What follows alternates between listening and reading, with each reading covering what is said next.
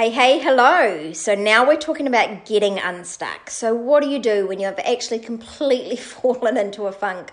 All of your toys are out of the cot, they're scattered all over the floor, and you're like, I just can't do this shiz anymore. How do you get back to getting shiz done when everything has wobbled out of control?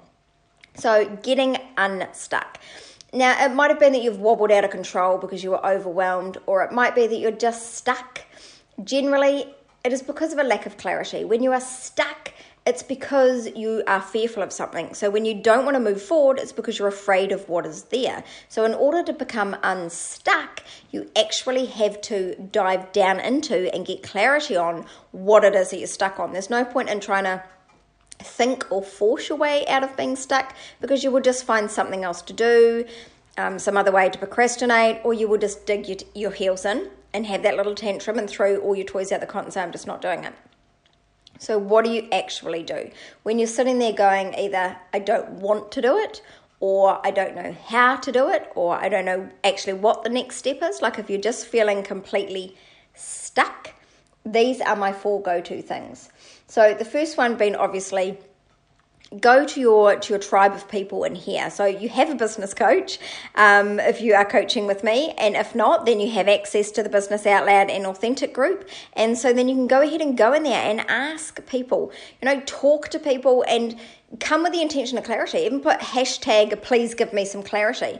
And don't use it as a whining post because that kind of stuff just won't be tolerated in those groups. But come from a from an approach this is my problem can you guys spot any patterns for me? Like, can you see what's going on?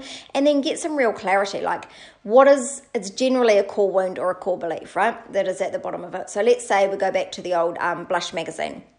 So it's time for me to sit down and write the article for Blush Magazine, or I've written the article for Blush Magazine. It's time for me to contact the editor to see if I can get it edited.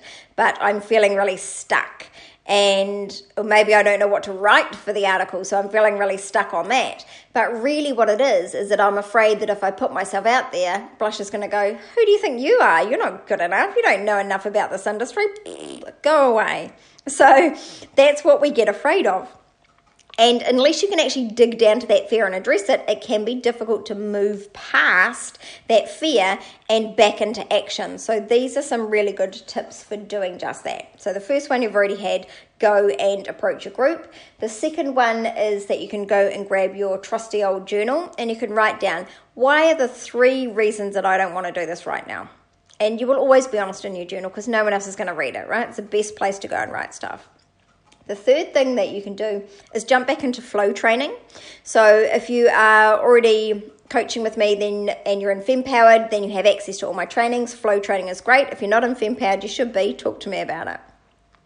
The fourth thing is um, actually, I've got five things for you. The fourth thing is rewards. So you can go, okay, I know that contacting the editor of Blush is just really scary, or I know that I have to write this article, but coming up with what to write is just completely freaking me out give yourself a reward. Okay, Michelle, so when you've written the article, you can go out down to the cafe down the road and try a caramel latte.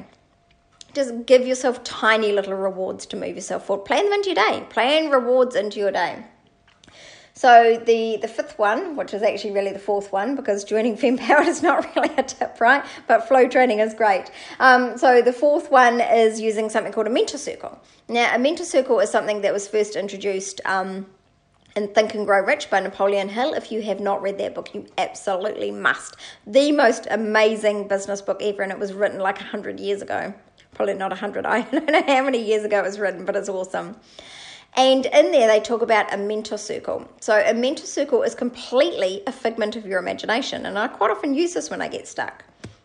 So, you it takes some time to set up the mentor circle. Originally, you need to do a bit of journaling and think about who are the you know the four to six people that I would really love to mentor me. Like they could be dead or alive for me, there's some amazing people on there. Louise Hay, who is who is dead, um, Doreen Virtue, and Napoleon Hill, of course. Um, one of my past coaches, and um, Richard Branson, and Oprah Winfrey. Like, there's a whole lot of amazing people on there. And what I do is I close my eyes and I imagine that we're all sitting at a boardroom with me at the head and then I place each person in their seat. And whenever I imagine my mentor circle, they are always in the same place.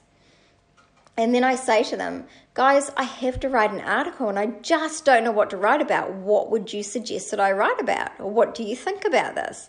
And then in turn, I go around the board table, and Oprah Winfrey will probably say something like, Oh my goodness, you should so write about that thing you were talking about the other day, blah, blah, blah. Doreen Virtue might say, Listen to what's in your heart. You know, so they'll all have different bits of business advice, mentoring advice for me. And I don't know why this works so well. I really don't. And Napoleon Hill really didn't um, even believe too much in spiritualism. So it was funny that he came up with such a spiritual way of doing it.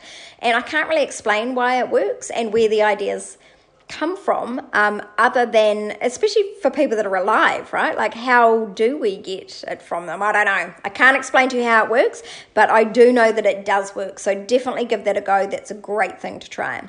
Okay, guys, I'll see you in the next audio.